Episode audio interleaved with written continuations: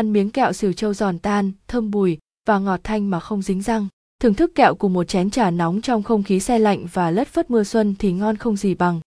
Nhắc đến hai câu thơ ấy ngày tết đến xuân về, người ta nhớ ngay tới vị ngọt ngào, giòn tan của kẹo xỉu châu sứ thành nam, thứ kẹo quyện giữa hạt vừng, hạt lạc và bàn tay khéo léo của con người nơi, đây làm cho vị tết thêm đậm đà, tinh khiết.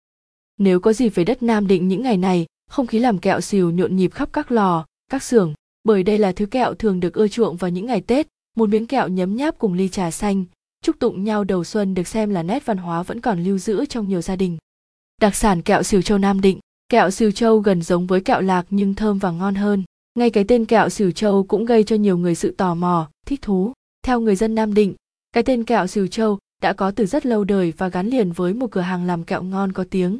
Cửa hàng đó được đặt trước đền triều châu ngay bến ngự sông vị hoàng con sông lấp nổi tiếng trong thơ tú xương nên nhân dân quanh vùng quen gọi là kẹo ngon trước cửa, đền triều châu, rồi gọi đơn giản hơn cho dễ nhớ là kẹo triều châu, rồi thành kẹo xỉu châu hay kẹo xỉu như ngày nay.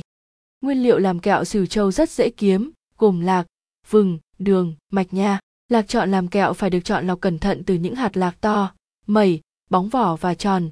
Khi rang chín phải giòn, thơm bùi, vỏ săn lại. Vừng có thể là vừng trắng hoặc vừng đen mỗi loại vừng sẽ làm cho kẹo xìu ngon một vị và màu sắc cũng khác nhau.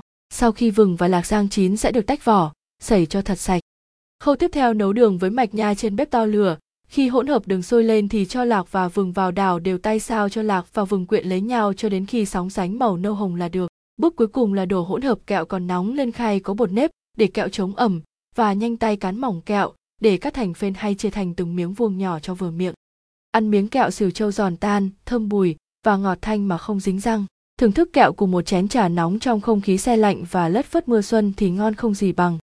Ngày nay, kẹo xỉu châu được biết đến là thứ kẹo quê dân dã không thể thiếu khi tết đến xuân về và là thứ kẹo ngon rất đỗi tự